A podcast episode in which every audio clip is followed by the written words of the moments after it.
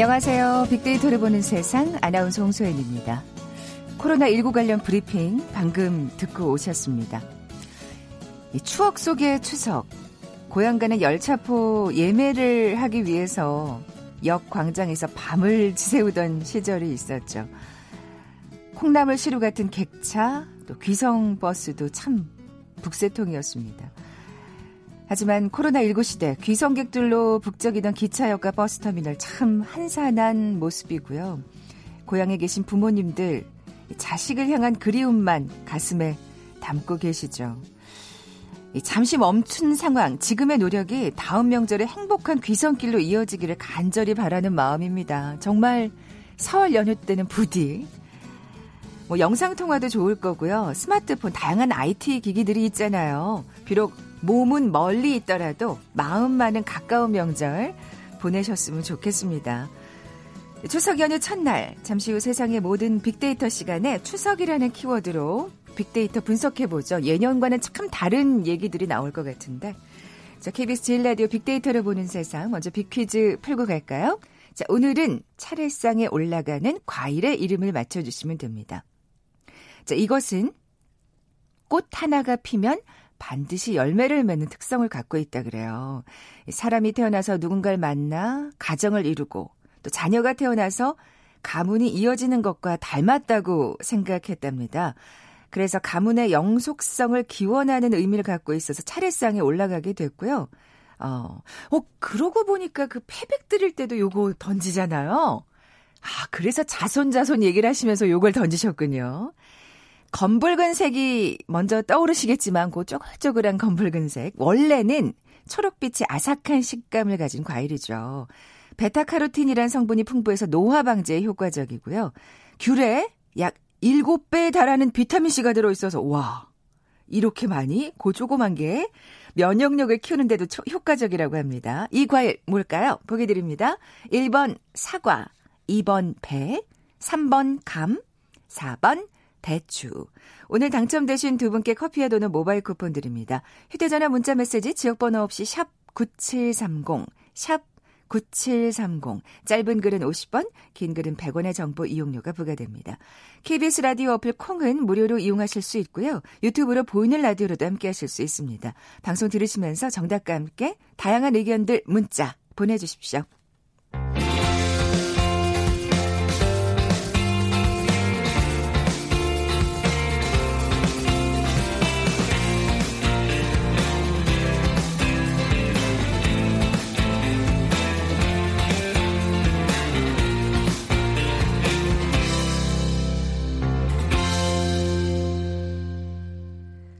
궁금했던 모든 화제와 이슈를 빅데이터로 분석해보는 시간이죠. 세상의 모든 빅데이터.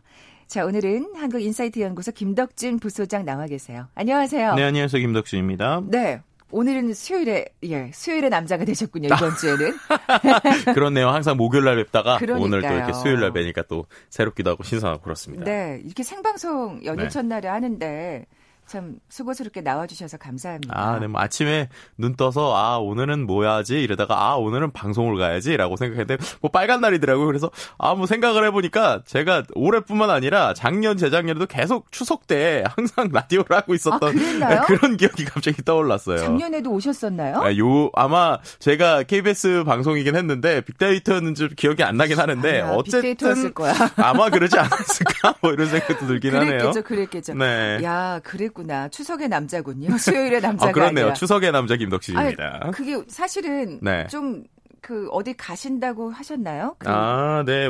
좀 가고 싶었는데요. 특히나 네. 올해는 거리두기도 있고 또 자발적으로 어떻게 보면 좀 집에 있자라는 것도 있었는데 거기에다가 또 추석 때 좀 심심하지 말라고 또 이런 일을 좀 주셔가지고 아, 열심히 보고서 작업을 좀 하다가 이제 추석이 끝나면 제출해야 되는 게 있어서 아주 뭐 흥미로운 추석이 되지 않을까. 겸사겸사 뭐 우리 방송 또 나와 주셨네요. 네 맞습니다. 예.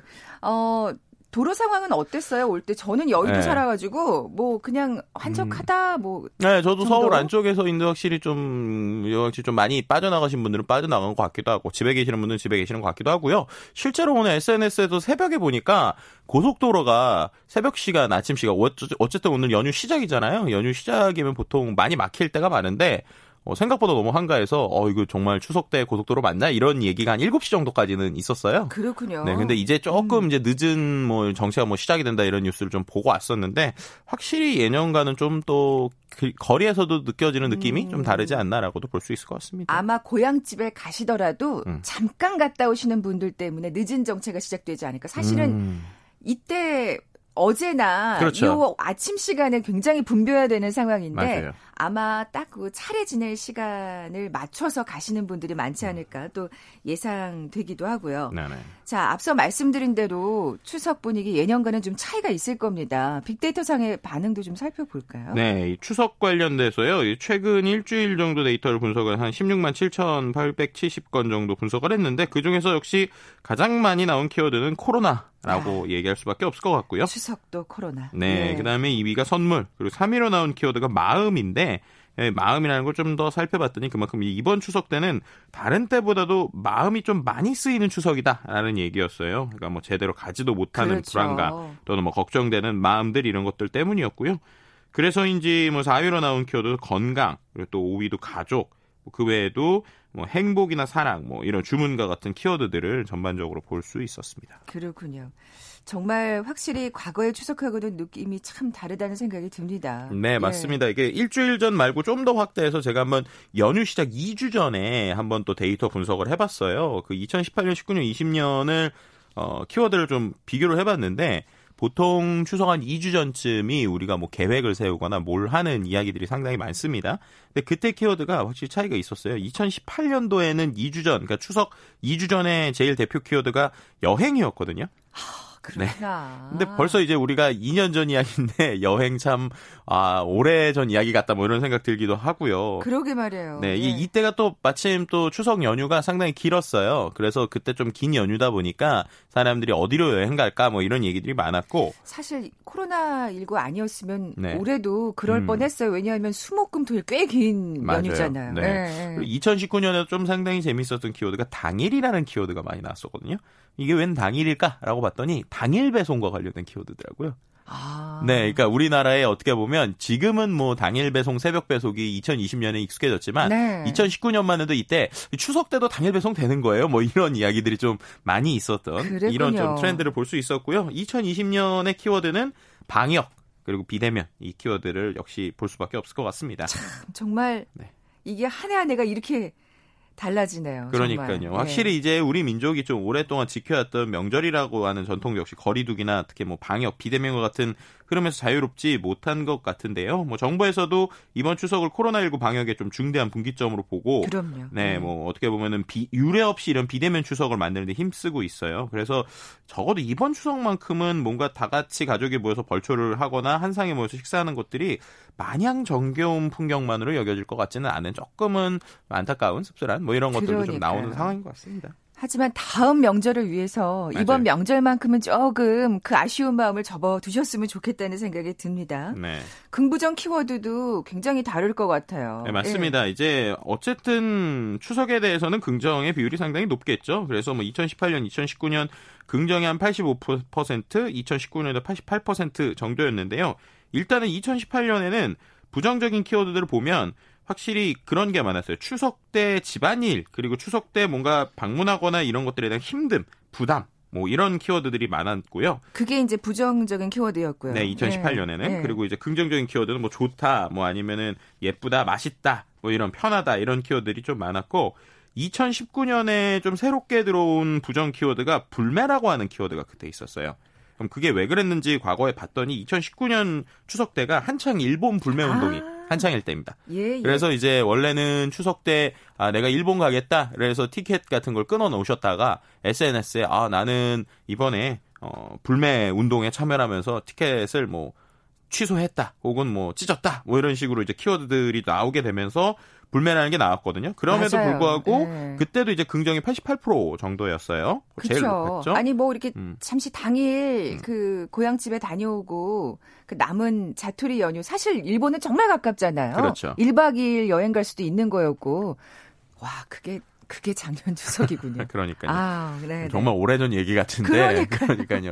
근데 이걸 올해는 그러면 긍부정이 어땠을까 봤을 때 네. 확실히 부정이 많이 높아졌어요. 그러니까는 긍정이 77%, 부정이 22%로 작년에 비하면 부정이 거의 두 배가 높아진 것인데요. 그럼 어떤 키워드들이 새로 나왔을까라고 봤을 때 일단은 첫 번째는 고민이라는 키워드가 많이 나왔어요. 음. 그러니까 확실히 갈까 말까에 대한 이제 고향을 갈 것인가 말 것인가 움직일 것인가 그리고 또 이제 부정 키워드에서 보였던 게 취약, 위험, 우려 같은. 그러니까 기존에는 우리가 추석 때 나오지 않았던 키워드들이 그러니까요. 예, 이제는 좀 나오는 특히나 음. 위험 같은 키워드가 나오고 있고요. 한 가지 또, 또 확실히 올해가 다른 게 추석과 음식 두 개에 관련된 연관 키워드입니다. 그러니까 원래 추석 음식 하면 걱정의 포인트가요.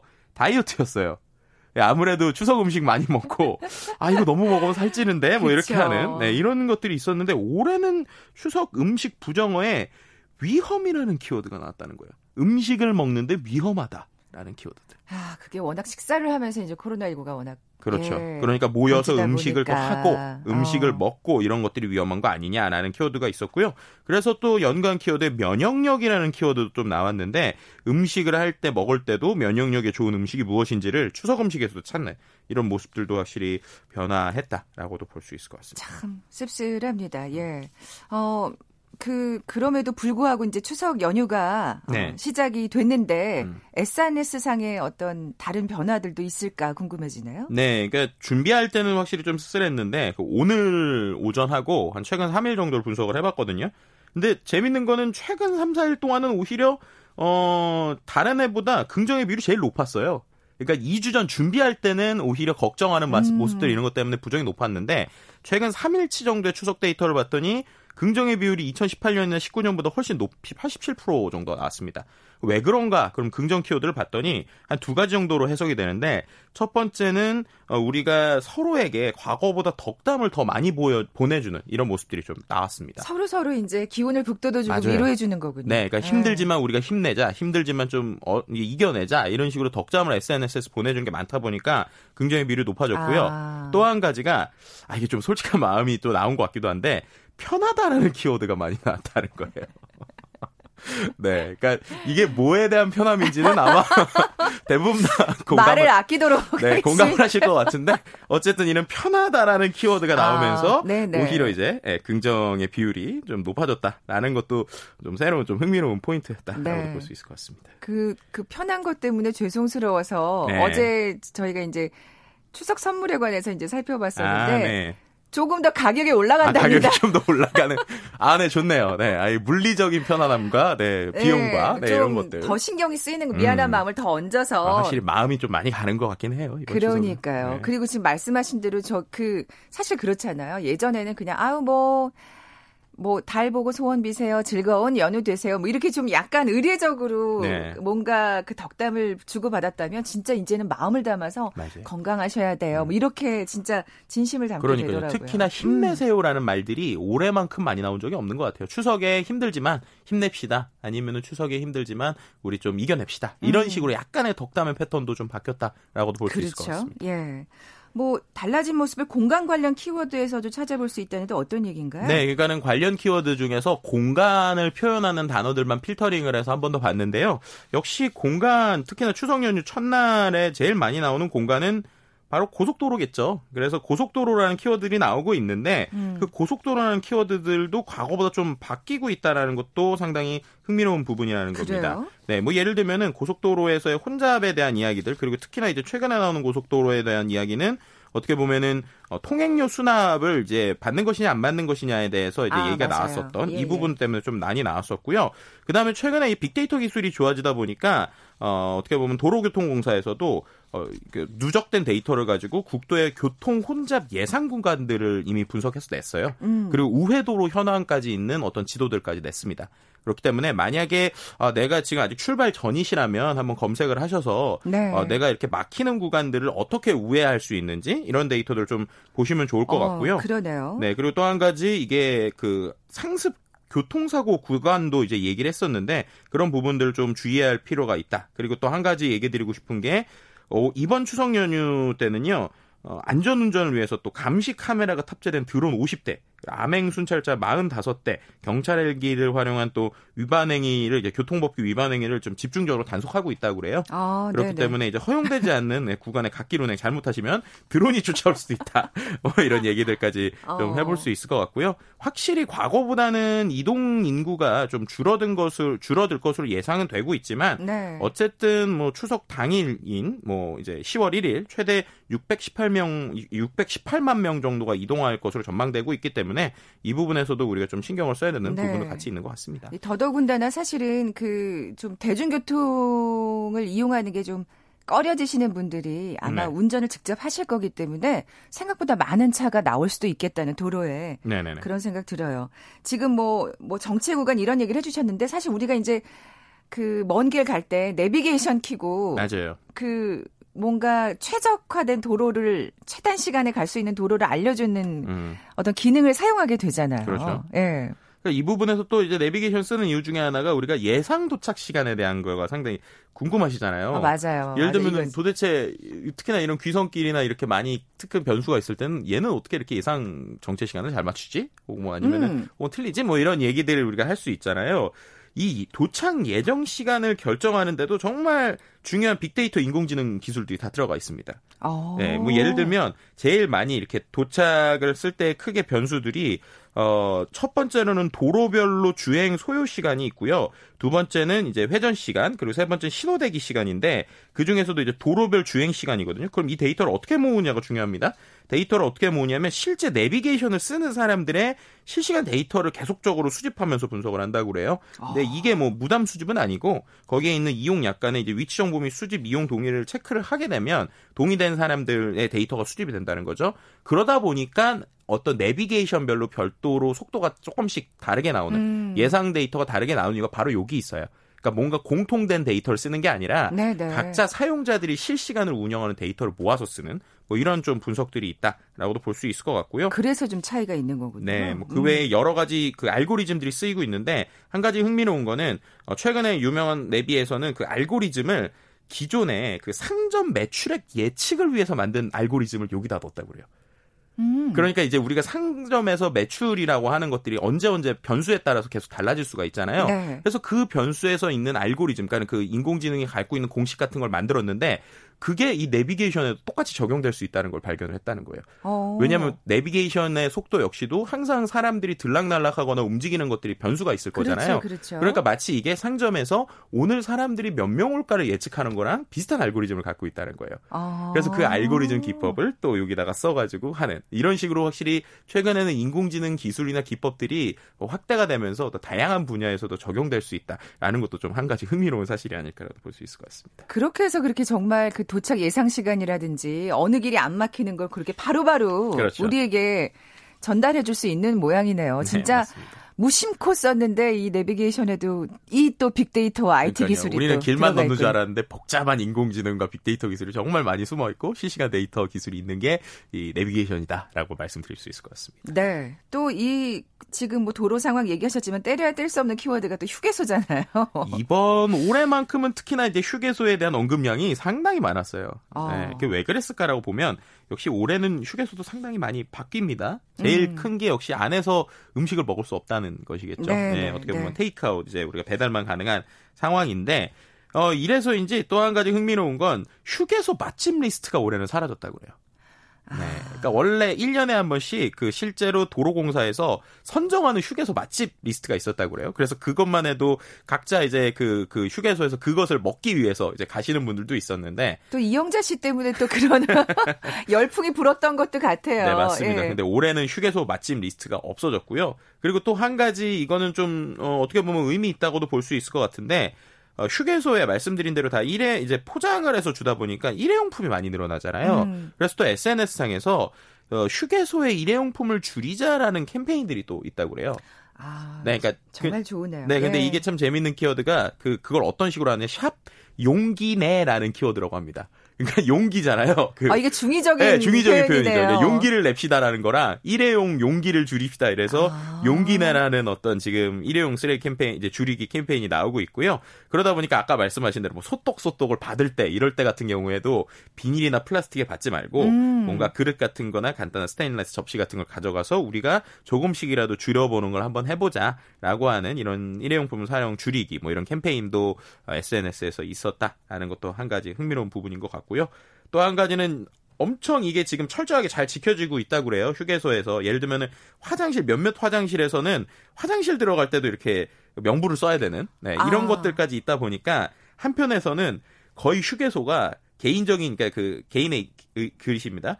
어, 짜증날 정도로 가벼운 예방에 예방에 신경을 잘 쓴다. 그렇기 때문에 느긋하고 인자하신 분들만 거기 가셨으면 좋겠다. 뭐 이런 어. 얘기들까지 어떻게 보면 철저한 거리두기가 또 일어나고 네. 있다라는 거를 SNS에서 볼 수 있었습니다. 뭐 불가피하게 고향 가시는 분들이라면 아주 급한 그렇죠. 볼일을 볼 때 빼놓고는 휴게소에 안 들리시는 게 좋지 않을까 그런 네. 생각이 들고요. 무엇보다도 안전운전 하셔야죠. 맞습니다. 교통사고 진짜 조심하셔야 됩니다. 네, 맞습니다. 네. 실제로 화장실 가시다가 이게 이게 데이터가 좀 나왔는데요. 그 휴게소 주차장에서 발생하는 교통사고의 절반 이상이 진입하는 과정에서 일어난다고 그래요. 그러니까 급하게 진입하느라. 네. 그리고 실제 또 너무 참으시지 마시고 네, 사고 피해 규모도 일반 주차장 대비 3.5배 높았고요. 또 특히나 이제 이 고속도로 휴게소에서 발생하는 사고가 3년 동안 10% 이상 계속 증가하는 추이라고 합니다. 그렇기 때문에 어, 아무리 마음과 여러 가지가 급하시더라도 네. 그 안에서 우리가 잘 차분하게 특히나 이제 진입하실 때 조심하셔야 된다라는 얘기가 이제 데이터에서 음. 좀 나오는 부분도 같이 말씀드릴 수 있을 것 같습니다. 지금 운전하면서 들으시는 분들 분명 계실 텐데 네. 휴게소 이용하실 때 저희가 드렸던 이 정보 꼭 잊지 마시고요. 네. 잠시 라디오 정보센터 뉴스 듣고 나서 수석 관련 소식 계속 이어가죠.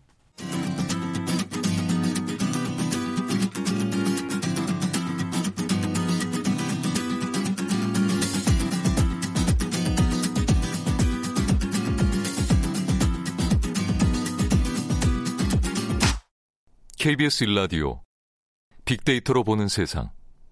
네, 세상의 모든 빅데이터 함께하고 계신 지금 시각 11시 33분 향하고 있네요. 어디쯤 계신지 다들 궁금합니다. 김덕진 부소장님, 네. 빅퀴즈 다시 한번 내주세요. 예, 오늘은요, 이 차례상에 올라가는 과일의 이름을 맞춰주시면 됩니다. 이곳은요, 검붉은 색의 말라있는 모습이 먼저 생각나는 분들도 많으실 텐데, 원래는 이 초록빛의 아삭한 식감을 가지고 있는 과일이죠. 저는 저도 저는 네. 요게 더 좋아요. 네, 저도 어제 먹었는데 아주 아삭하니 맛있더라고요. 네.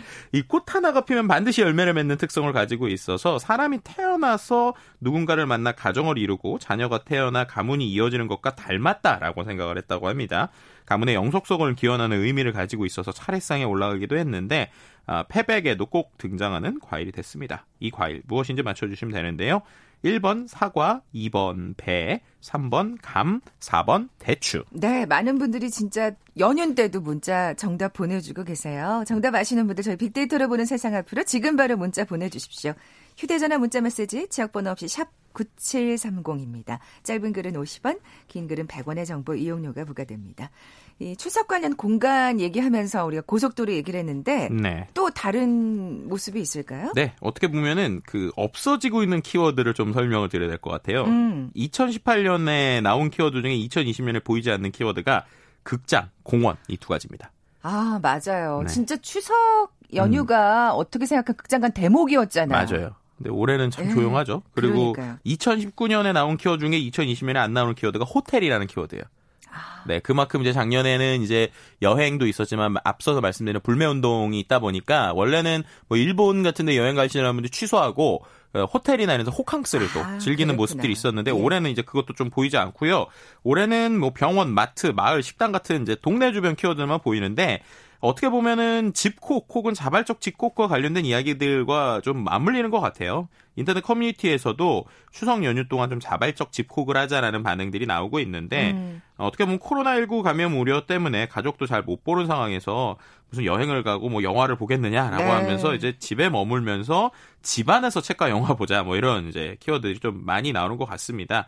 그러다 보니까 어, 어떻게 보면은 어차피 진짜 3단계 혹시라도 이러다가 되면 어차피 강제로 집에만 있어야 되는데 그러기 전에는 필수적인 외출이 아니라면 집에서 네. 지내자고 좀 권장한다. 뭐 이런 어, 자발적인 집콕의 모습들도 SNS 상에서 좀 찾아볼 수 있었습니다. 네.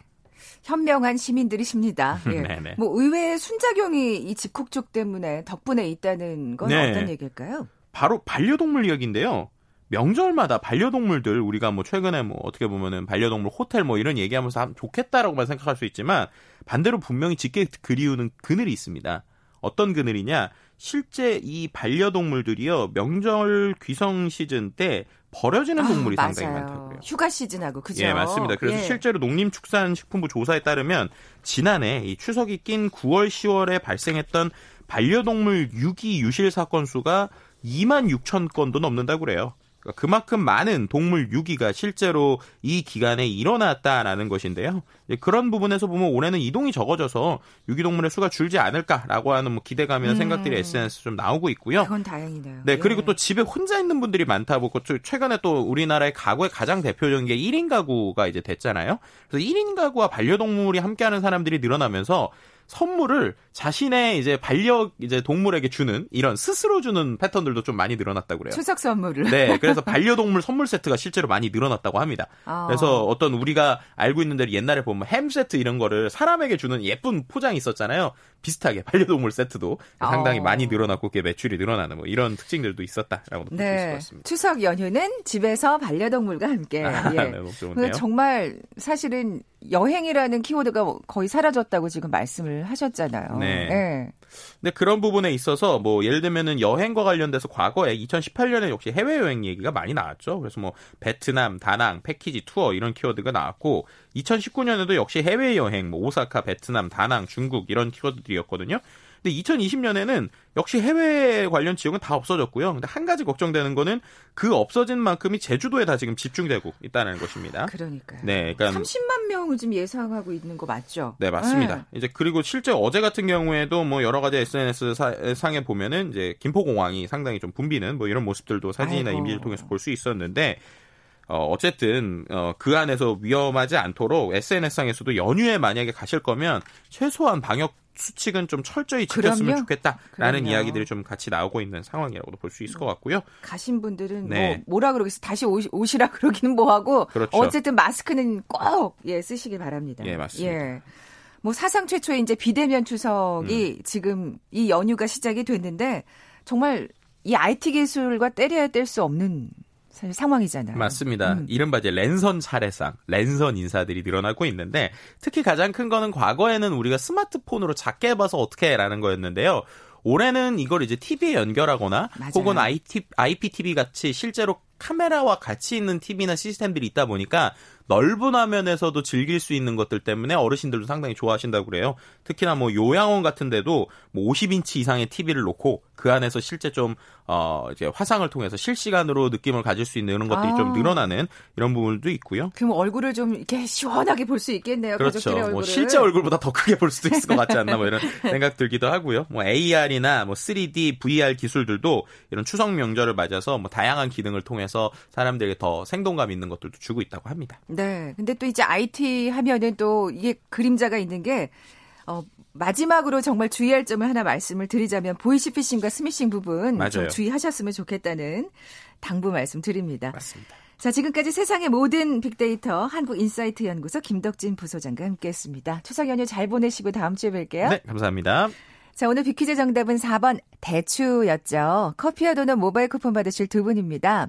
6920님, 시어머니 96살이신데 추석에 영상통화 하려고 하신다고 큰 화면으로 시원하게 안부를 물으십시오.